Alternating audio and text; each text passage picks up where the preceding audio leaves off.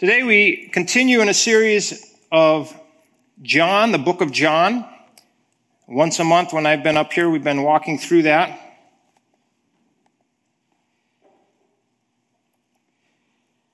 The Gospel of John, you can follow along too on a handout. Uh, if you're watching online, that can be downloaded. Track with us this morning. Today's talk is entitled When Interrogated. A bit of review uh, the book of John declares to you and I that Jesus Christ is the Son of God, the Word of God, the Savior of all who respond to the voice of God. You can know God through Jesus Christ. You can be forgiven through Jesus. You can sense God's real love through Jesus Christ. You can see God's holiness through Jesus. You can experience God's salvation and favor upon your life through Jesus Christ. You can be filled with the Holy Spirit, the Spirit of God Himself through Jesus. You can experience brand new life and calling and security, significance, strength through Jesus Christ. That's the message that the Apostle John is proclaiming in chapter 1. He's saying Jesus is the Messiah. Jesus is the promised Messiah to fulfill all of the Old Testament scriptures. Jesus is the Savior of the world, came to die for your sins and my sins, to give us His Spirit, to give us forgiveness, to give us eternal life. All of life makes sense. All of life makes sense in Jesus Christ. The world that we live in does not make sense unless you view it through Jesus Christ. Jesus, the light of the world. So last month when we spoke, uh, number one was Jesus is the true light, John 1 9. The one who's the true light, not a fake light, not a false light, not a picture of a light, not someone who claims to be the light but isn't a light. A lot of false proclaimed, self proclaimed lights in the world today. Jesus was the light of the world. Gives light to everyone. The source didn't just claim to have truth, he claimed to be the truth, the way, the truth. Jesus came, he was the undercover boss. He said he came into the very world he created, and the world didn't recognize him. He came and walked around on the ground that he created, the people that he thought of and created, and they didn't recognize him. God walking around. Jesus was rejected. He came to his own people, uh, so the Jewish people, and they rejected him. All the prophecies lined up about him, and yet they rejected the, at least the governing authorities, the, the influencers of that day, the majority of the people who followed those influencers, they rejected Jesus as the Messiah. But to those who believed in him and accepted him, he gave the right to become children of God. He came with adoption papers.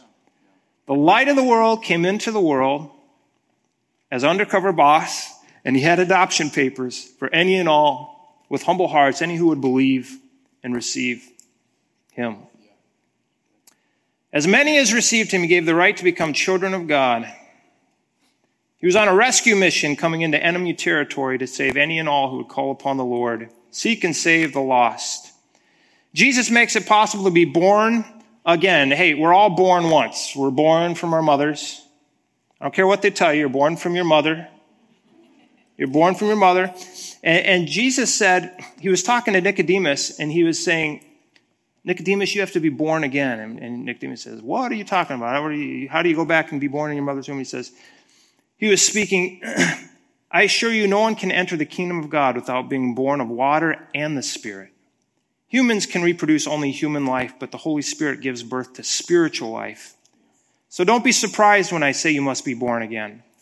The wind blows wherever it wants, just as you can hear the wind, but you can't tell where it comes from or where it is going, so you can't explain how people are born of the Spirit.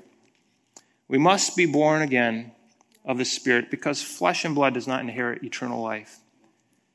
But those of the Spirit will, and they will receive a new glorified body at that time. Jesus came and he was full of grace and truth. Not one or the other, and not half full, but full of grace and truth. I said last month that you and I were just full of it.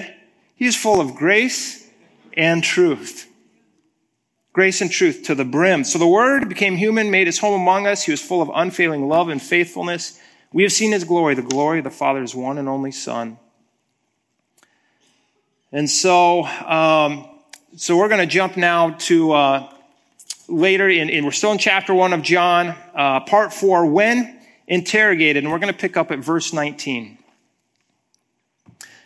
The Apostle John is writing the Gospel of John, and in the book of John, he's referencing a different John, John the Baptist, who was, um, well, we'll read here. Here's John's testimony, verse 19. This was John, John the Baptist's testimony when the Jewish leaders sent priests and temple assistants from Jerusalem to ask John, Who are you? He came right out and said, I am not the Messiah. Well, then, who are you? They asked. Are you Elijah? No, he replied. Are you the prophet that we're expecting? No. Then who are you? We need an answer for those who sent us. What do you have to say for, about yourself?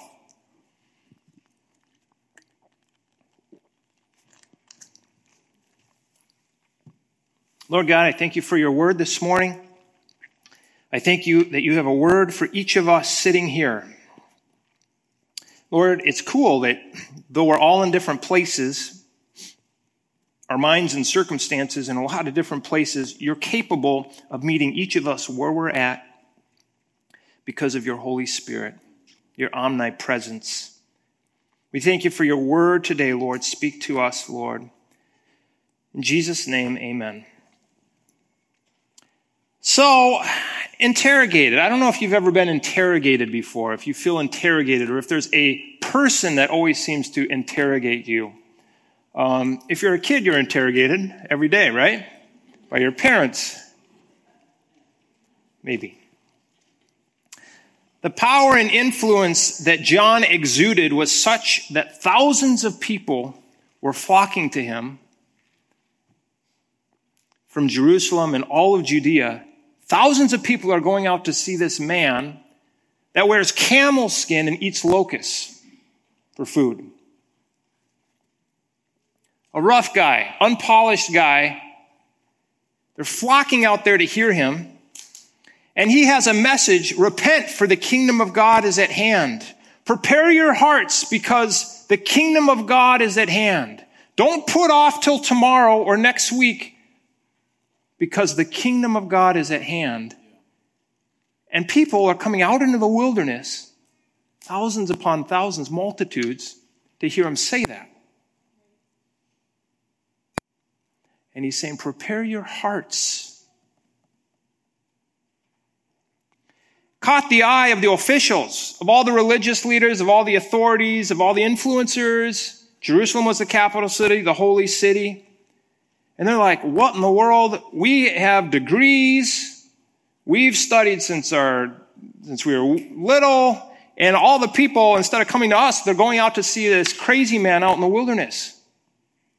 That caught their eye and it also caught their envy. Who is this guy?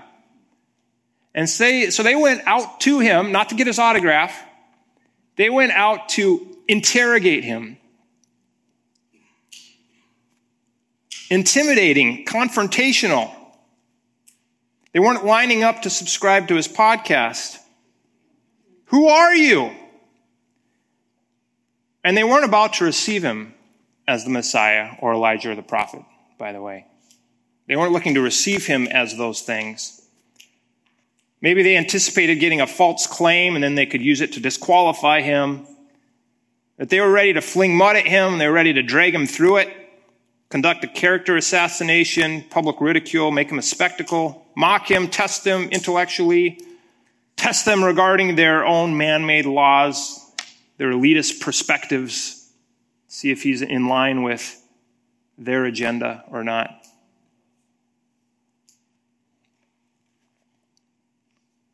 What do you have to say about yourself? So before they can even ask John the first question, John says, I'm not the Messiah. He, like knows they're coming. He says, I'm not the Messiah. Why would they ask, are you the Messiah? Well, people were expecting the Messiah. At this exact time in history, everyone was expecting the Messiah. They were expecting him to come from Bethlehem. They were expecting him from, to be from the tribe of Judah. All of this was laid out in the Old Testament. The Savior is coming. He's going to be born in Bethlehem. He's going to be from the tribe of Judah, from the line of David. And so they're watching and they're waiting. Daniel's prophecy in the Old Testament uh, his prophecy of weeks denoted that this was the exact time for the Messiah's arrival and intervention. So if you read Daniel, it speaks about 69 weeks until uh, the Savior would come, the Messiah would come. And so this was it. This was the, the, the mathematical, do the math right on it, and, and this is where it hits. Wise men followed a star. All the stars aligned. So people outside of Judea and Jerusalem, from far away from the east, they felt like, hey, this is the time. And they're, you know, they're watching the stars. God said in Genesis that he put the stars in the sky for signs and for seasons. So they're watching it, and, and things seemed to denote that something special was happening, and they came to pay tribute to the King of Kings and Lord of Lords. The wise men followed. Herod had attempted to keep this from happening. He killed, because he knew the prophecies so well, he thought, we need to kill all the babies in Bethlehem right now. And Joseph and Mary, they escaped with Jesus. God's always a step ahead. He sent an angel, said, hey, get out of there. They left for Egypt for a season and then came back and then eventually settled in Nazareth. So this is the time people are looking and waiting for a Messiah. So the Pharisees, the religious leaders, they were expecting a Messiah, but they did not have the right heart to receive him. They were proud and self-serving. They were looking for a dominant rich warrior who would affirm their self-righteousness and annihilate the Romans. They were also on the lookout for false messiahs, false claims. They were zealous to stamp out any heretical claims. Self righteousness will do that too.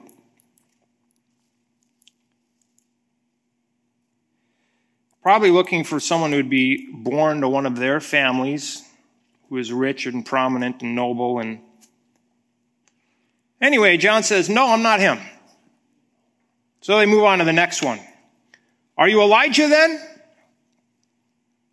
Why did they ask that? Well, Malachi 3.1 says, look, this is Old Testament, 400 years before Christ, 400, 450 years. Look, I'm sending my messenger and he will prepare the way before me.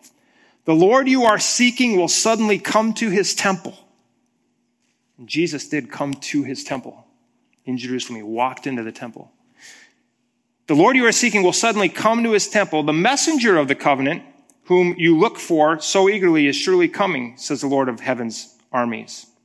So I'm sending my messenger. He'll prepare the way before me. Then the Lord will come who you're seeking, come into his temple. Malachi 4, 5 through 6. Look, I'm sending you the prophet Elijah before the great and dreadful day of the Lord arrives. His preaching will turn the hearts of the fathers to their children, the hearts of the children to their fathers. Otherwise, I will come and strike the land with a curse. So there was um, an understanding that Elijah would come before the Savior, that he would prepare the way. And to this day, um, with a lot of the Jewish holidays, and I know Passover they do this, they set a seat and a chair and a plate, an extra one at the table in case Elijah comes back. So the family sits around the table to eat, um, to celebrate holidays, and there's an extra seat there, and they will go and check the door open the door. It's custom. They'll open the door to see if Elijah has come back, if Elijah's here yet or not. And so Jews and Christians alike believe and think that, that, um, that Elijah may come back. In fact, the book of Revelation talks about the end times. Uh, there's a Revelation 11, 3 says, I'll give power to my two witnesses. Speaking at the end of days during the, the judgments and all kinds of different things going on. and they will, they will prophesy 1,260 days, so three and a half years, clothed in sackcloth. The signs they will perform and the message they preach, it's eerily similar to the ones that Moses and Elijah, the signs that accompanied them. A lot of people think it's Elijah and Enoch coming back. Some people think it's Elijah and Moses coming back. But I digress. John says, he answers them, no, I'm not, I'm not Elijah. It's interesting because Jesus says this of John in Matthew 11, 13 through 15.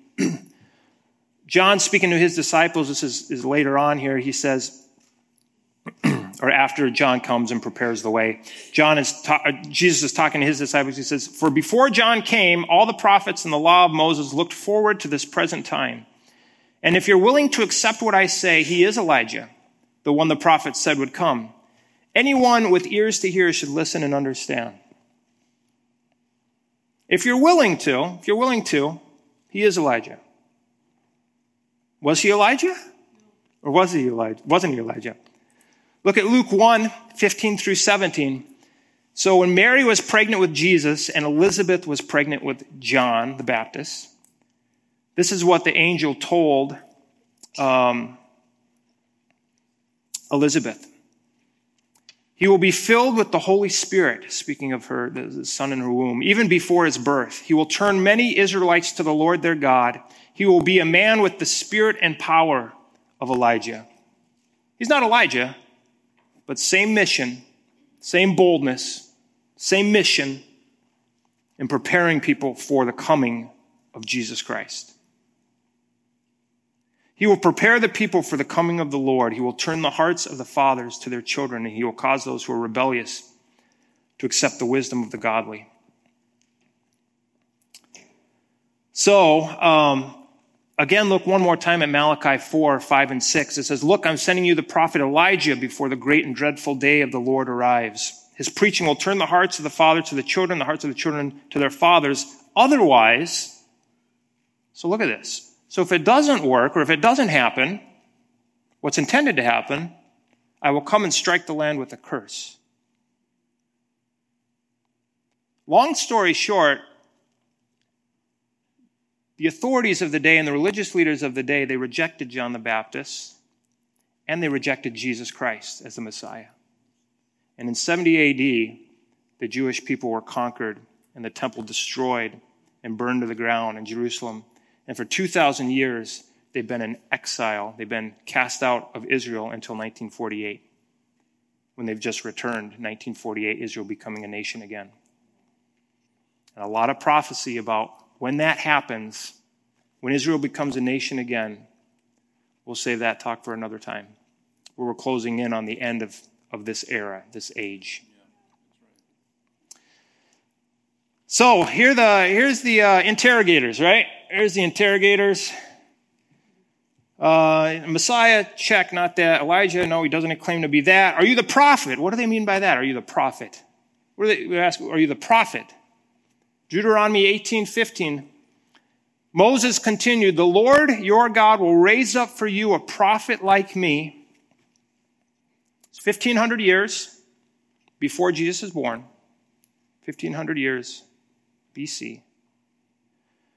The Lord your God will raise up for you a prophet like me from among your fellow Israelites. You must listen to him. You must listen to him. So who is that prophet? They, they, so it seems like the religious leaders, they were thinking, hey, there's going to be a Messiah, there's going to be a prophet. Well, the prophet actually was the Messiah in this, in this prophecy here. Um, here, look, so Deuteronomy 18, 18 through 19, again, it says, I'll raise up for them a prophet like you, Moses, from among their brethren, and will put my words in his mouth, and he shall speak them to them all that I command him. Jesus, when he's on earth, he says, I only speak what the Father tells me to speak. I only do what the Father tells me to do. And it shall be that whoever will not hear my words, which he speaks in my name, I will require it of him. So, judgment. In the book of Acts, so after Jesus comes, dies, raises, rises from the grave, uh, the apostles say this in Acts 3. They're quoting, they say, Acts 3, verse 20, and that he may send Jesus Christ, who has preached to you before, whom heaven must receive until the time of restoration of all things, which God has spoken by the mouth of his holy prophets since the world began. For Moses truly said to the fathers, The Lord your God will raise up for you a prophet like me from your brethren him you shall hear in all things, whatever he says to do, or to you. And it shall be that every soul who will not hear that prophet shall be destroyed from among the people. So that prophet is Jesus Christ. And John says, No, I'm not that, I'm not the prophet that you're thinking or the prophet you're wondering about. Number one in your notes today, I will be interrogated. Maybe not just like John, but all of us at some point, if we're living for God and living for Christ and letting his light shine through us, we will be interrogated. Your motives, your authority will be questioned. People will question your motives. They'll doubt your character. They'll mock your intellect. They'll critique your life. They'll show displeasure. They won't see the work that you've done, the investment you've made. They're unaware of the trials that you have gone through. They're unaware of the hardships that you've had to experience that you haven't talked about publicly. They don't realize the other responsibilities on your plate. They don't respect you. They believe that you are incompetent or naive or power hungry, and they have no idea what you have, where you have come from and what you have accomplished. Their intention is to knock you down, to get you demoted, to intimidate, to get you out of the way, to get rid of you. They see you as an obstacle to true success, a hurdle to their success, a roadblock to company success. They feel threatened by you or offended by you or angered and so, either directly or indirectly, they set out to disqualify you. Is that you today? Is there someone or you're feeling that pressure, that heat? And how do you respond? It's cool. Throughout Scripture, it's really fun reading Scripture because from Genesis to Revelation, you see people being interrogated, and you also get to see how they respond to that interrogation. And we can learn so much. God would have us learn so much from those examples that have gone before us. And today we're just looking at John, John the Baptist. Jesus said to his disciples, John 15, 18 through 21, If the world hates you, remember that it hated me first. The world would love you as one of its own if you belonged to it, but you are no longer part of the world. I chose you to come out of the world, so it hates you. Do you remember what I told you? A slave is not greater than the master, and since they persecute me, naturally they will persecute you. And if they listen to me, they would have listened to you. They will do all of this to you because of me, for they have rejected the one who sent me. He's also speaking at this point directly to his disciples in Luke 21. He says, Before all this occurs, he's talking about the end of, of the age. There will be a time of great persecution. You'll be dragged into synagogues and prisons. You will stand trial before kings and governors because you are my followers. But this will be your opportunity to tell them about me. So don't worry in advance about how to answer the charges against you, for I will give you the right words and such wisdom that none of your opponents will be able to reply or refute you.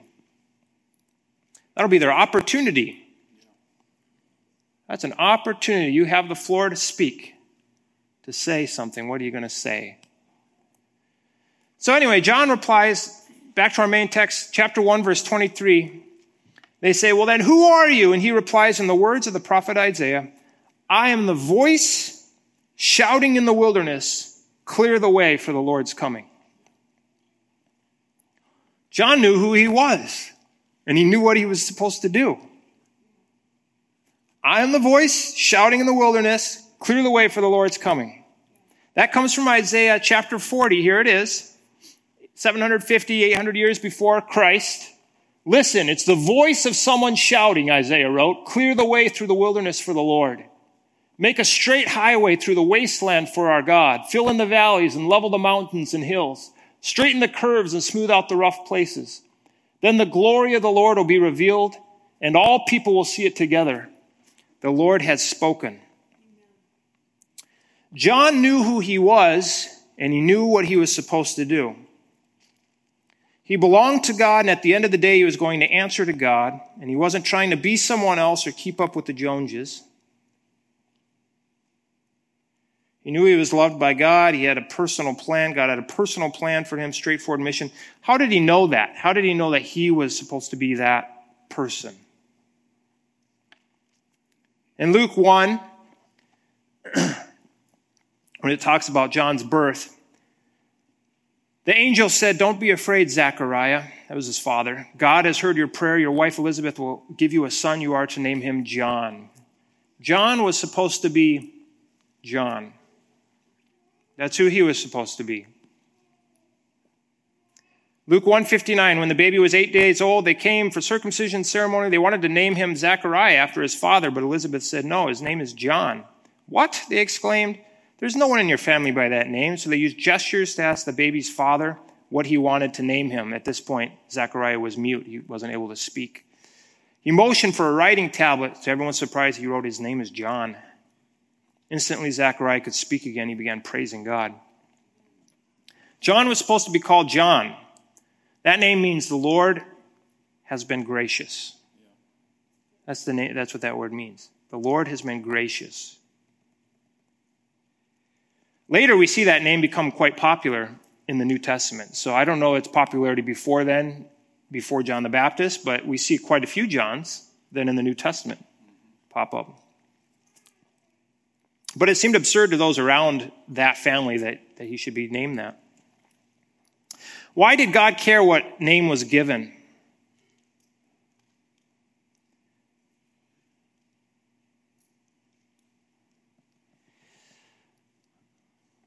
God knows your name. God knows your name. And no matter what your parents named you, and whether you like the name or not, God knows who you are. And He has a name for you that is a good name and a noble name. He has a name of great value and worth for you. And He has a crown for you. And He has a race for you to run that only you can run.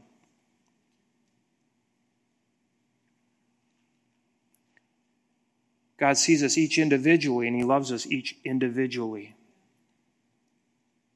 With great care. The Bible says He knows the number of hairs on our head. You don't know how many hairs are on your head. Some of you don't know, or some of you do know, but you used to not know.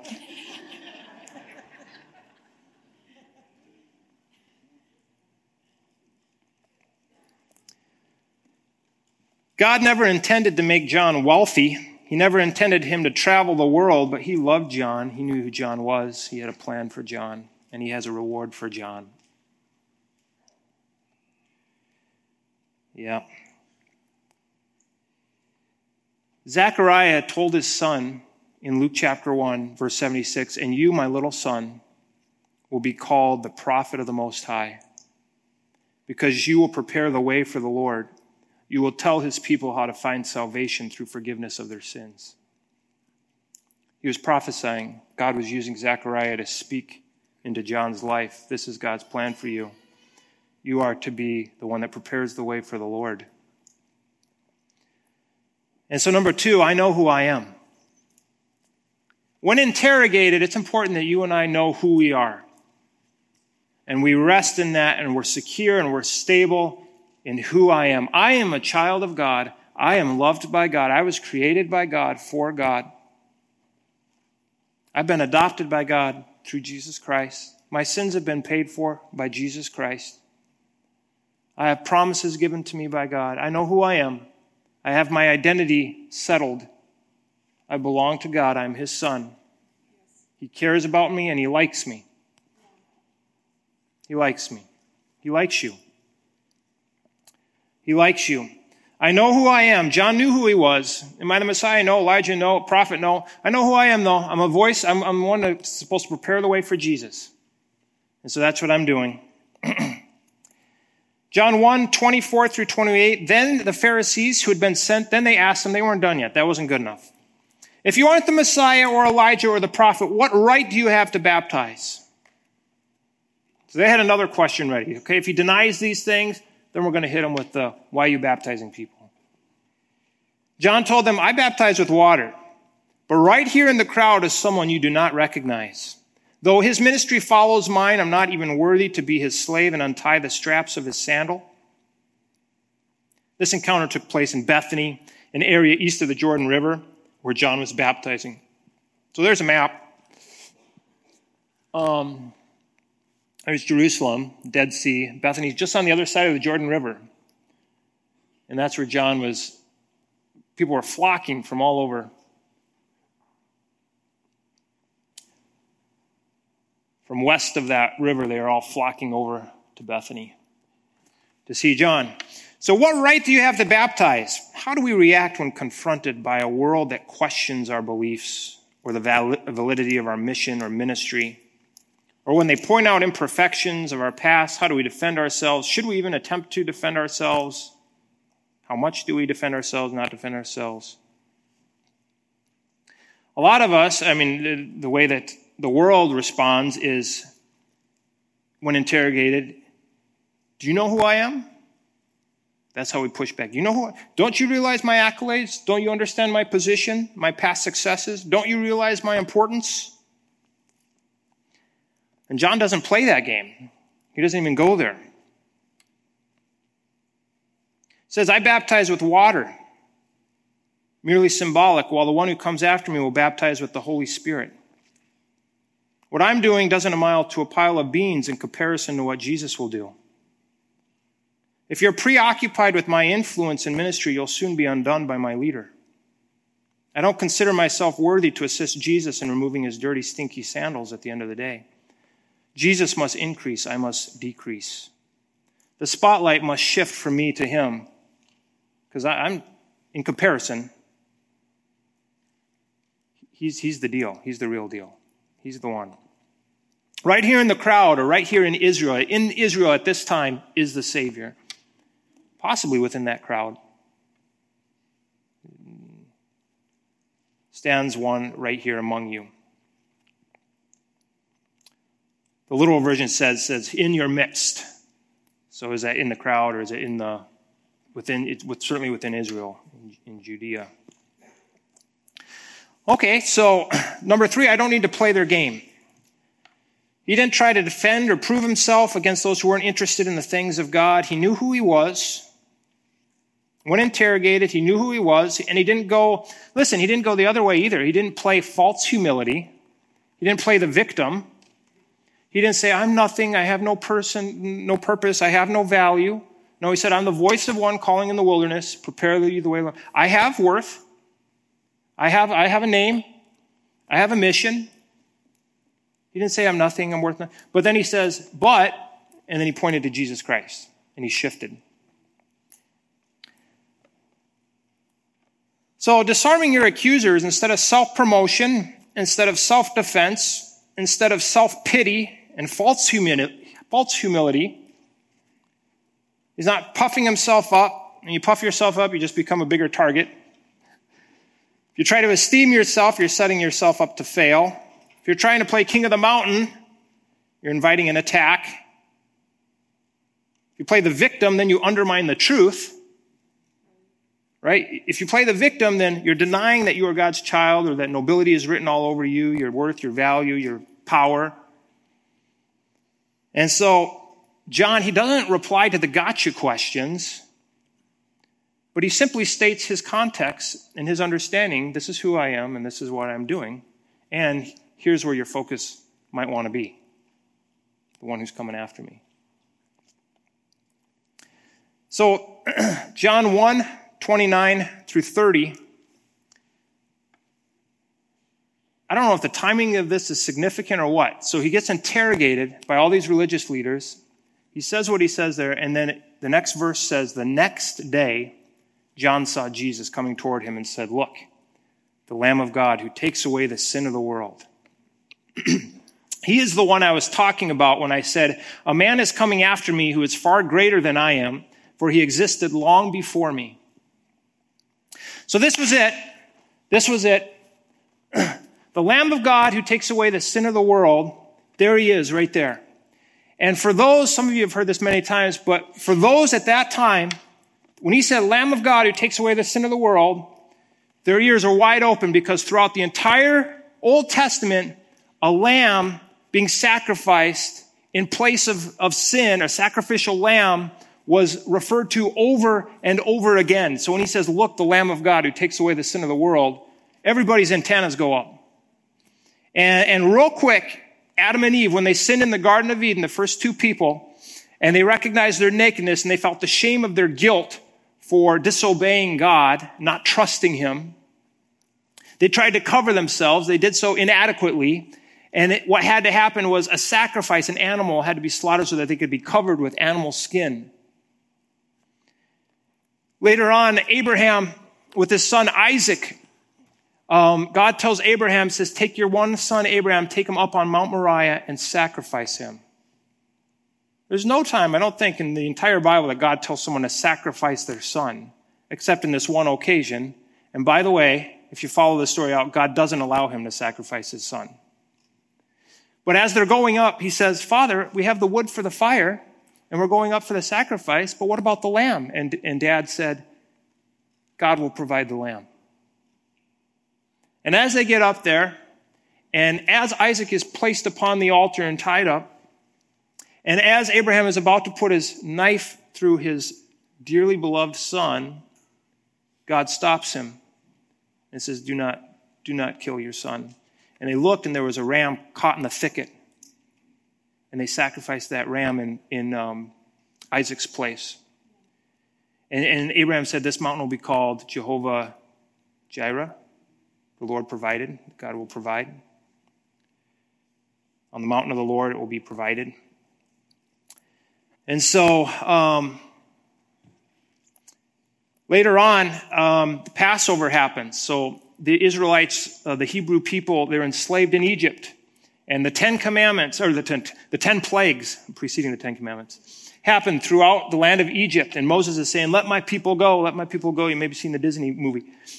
But you let my people go. And, and the last plague was the death of the firstborn of all of the Egyptians in the land.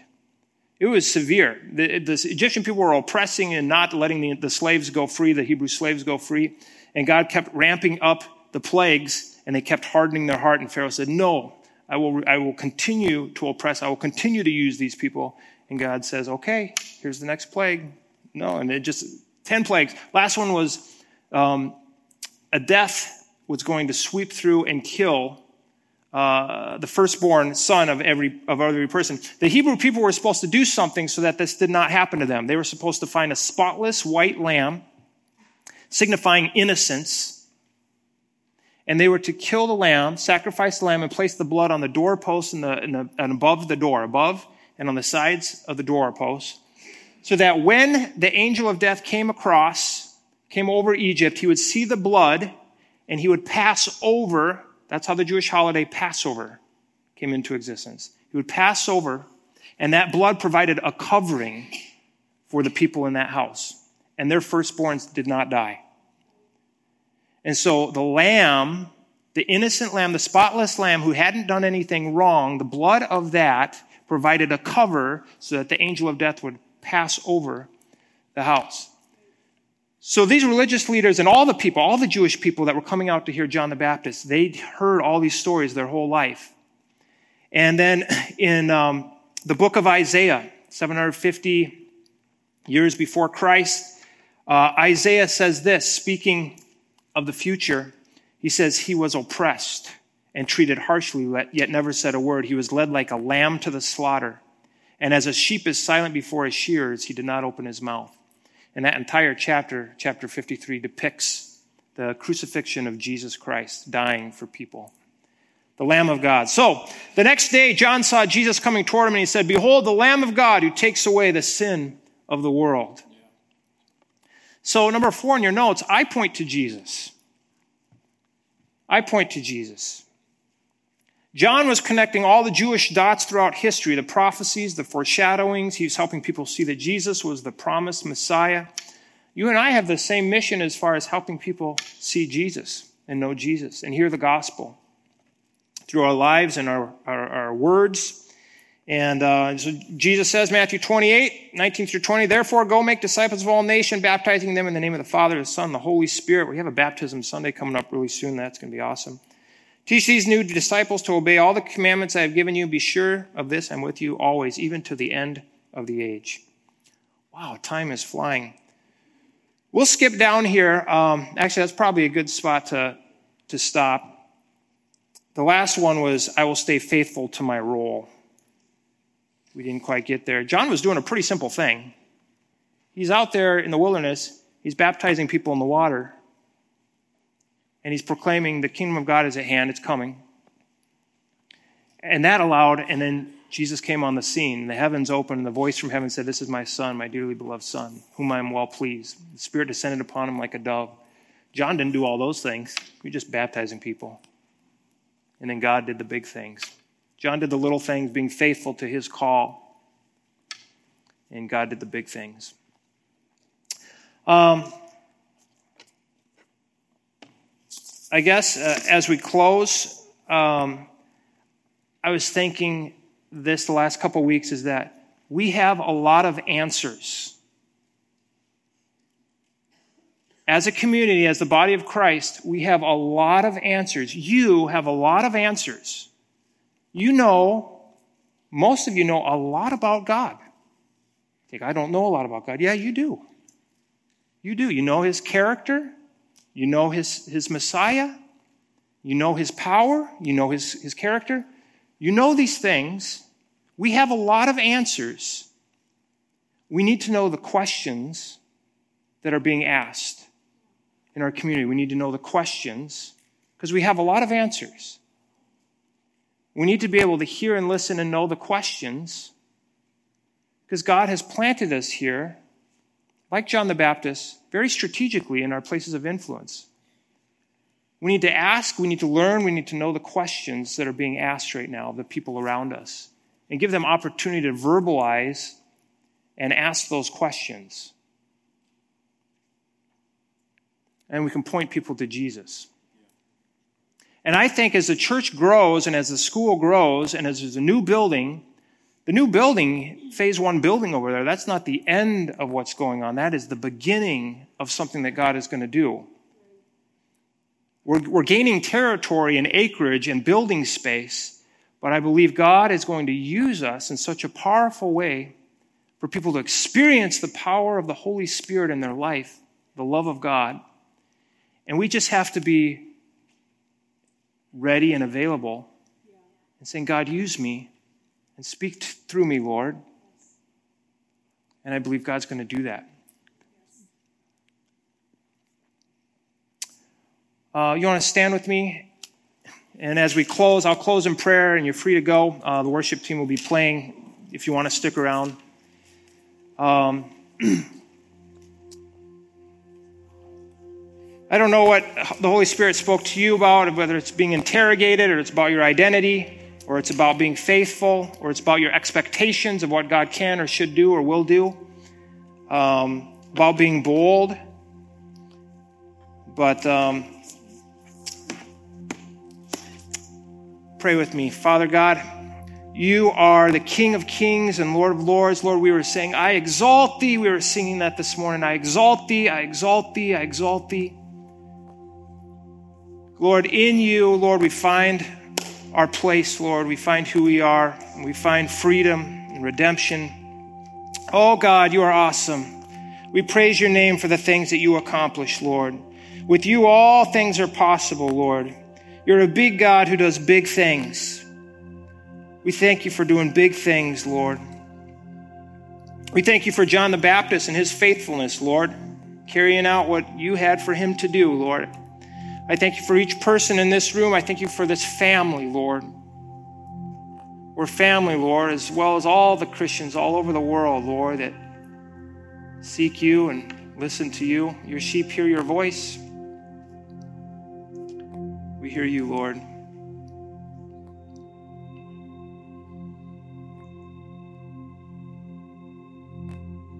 Increase our faith, Lord. You know the future. You know next week and next month and next year. And it will not catch you by surprise. It'll catch us by surprise. It won't catch you by surprise.